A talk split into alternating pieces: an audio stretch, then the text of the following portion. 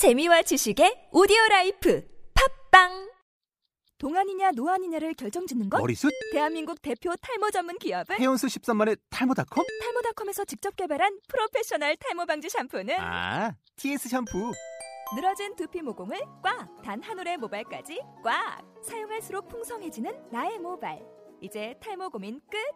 TS 샴푸.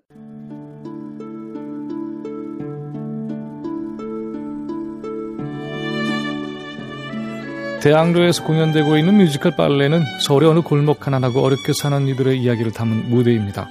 3천회를 넘긴 록 뮤지컬 지하철 1호선이 70년대의 상황을 재구성하면서 지하의 인간사항을 보여준 작품이었다고 한다면 뮤지컬 빨래는 지상의 세계에서 여전히 1960년대식 현실을 살아가고 있는 민초들의 눈물과 그리고 희망을 그려내고 있습니다. 이 작품에서 특히 눈에 띄는 것은 지하철 1호선의 조선족 처녀 선녀 대신 몽골 출신의 이주 노동자가 등장하고 있고 무대에서는 모습은 보이지 않지만 소리만 들리는 중증 장애인이 나오는 대목입니다. 그리고 그 중심에는 강원도 산골에서 올라온 책방 점원 서나영이 있습니다. 각박한 서울에서 미래의 희망을 일궈내기 위해 온갖 모욕과 천대를 견뎌내는 이들이 모여 사는 곳이지만 이들에게는 서로에 대한 인정과 사랑이 있습니다. 살아가면서 겪는 여러 가지 아픔과 고뇌를 빨래하듯 깨끗하게 빨아버리고 또 바람에 말리면 다시 새 옷처럼 깨끗해지듯이 새로운 기운으로 살아가자는 요지가 작품의 주제라고 할 수가 있습니다. 물론 그 고뇌가 행복으로 바뀌어가는 과정이 다소 단순하고 갈등이 그리 복잡하지 않다는 점이 작품이 좀 진화했으면 좋겠다 이런 아쉬움으로 남지만은 요즘과 같은 시절의 70년대 달동네 이야기 같은 소재로 관객을 모았다는 점은 주목이 됩니다. 그만큼 우리 현실은 아직도 힘겹고 혼자서 버텨내기에는 결코 간단치 않은 좌절과 절망이 존재하고 있는 것이죠. 잘나고 가진 것 많은 사람들만 세상에 살 수 있는 권리가 있는 것처럼 여기고 있는 이 사회에서 이들 골목길 동네의 민초들이 끼어들 틈은 없습니다. 노틀담의 꼽추 콰지모도는 오늘날로 치면 중증 장애인이라고 할 수가 있죠. 그의 등은 굽었고 그의 눈은 한쪽이 멀었고 이는 삐져나오고 귀는 들리지 않습니다. 15세기 프랑스 사회의 온갖 모순의 중압에 시달린 인간의 대표적인 상징이라고 할 수가 있지요.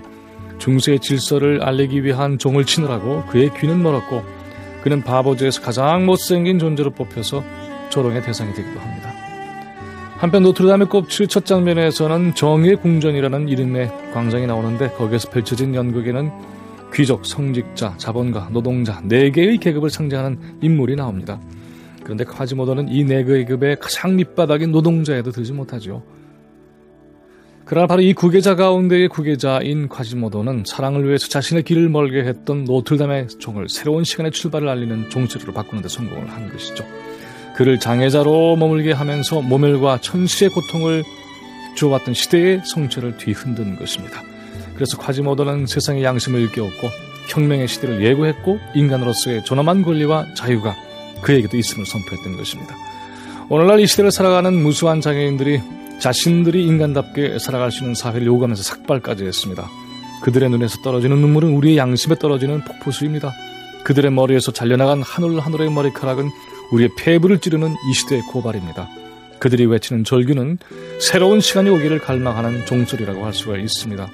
노동자도 되지 못하는 힘이 없는 이들이 골목길 가난한 동네에서 시내 중심으로 나오지 못하게 하는 중세 노틀담의 질서. 이걸 깨지 않으면 우리는 아무리 빨아도 깨끗해지지 못하는 존재로 살아가는 자들이 되고 말 수 있습니다. 이 세상에 살아가는 이들은 그 누구도 자신의 외모와 신체적인 조건으로 차별과 멸시를 받을 이유는 그 어디에도 없습니다. 인간은 누구나 존엄합니다. 김민웅의 세상 읽기였습니다.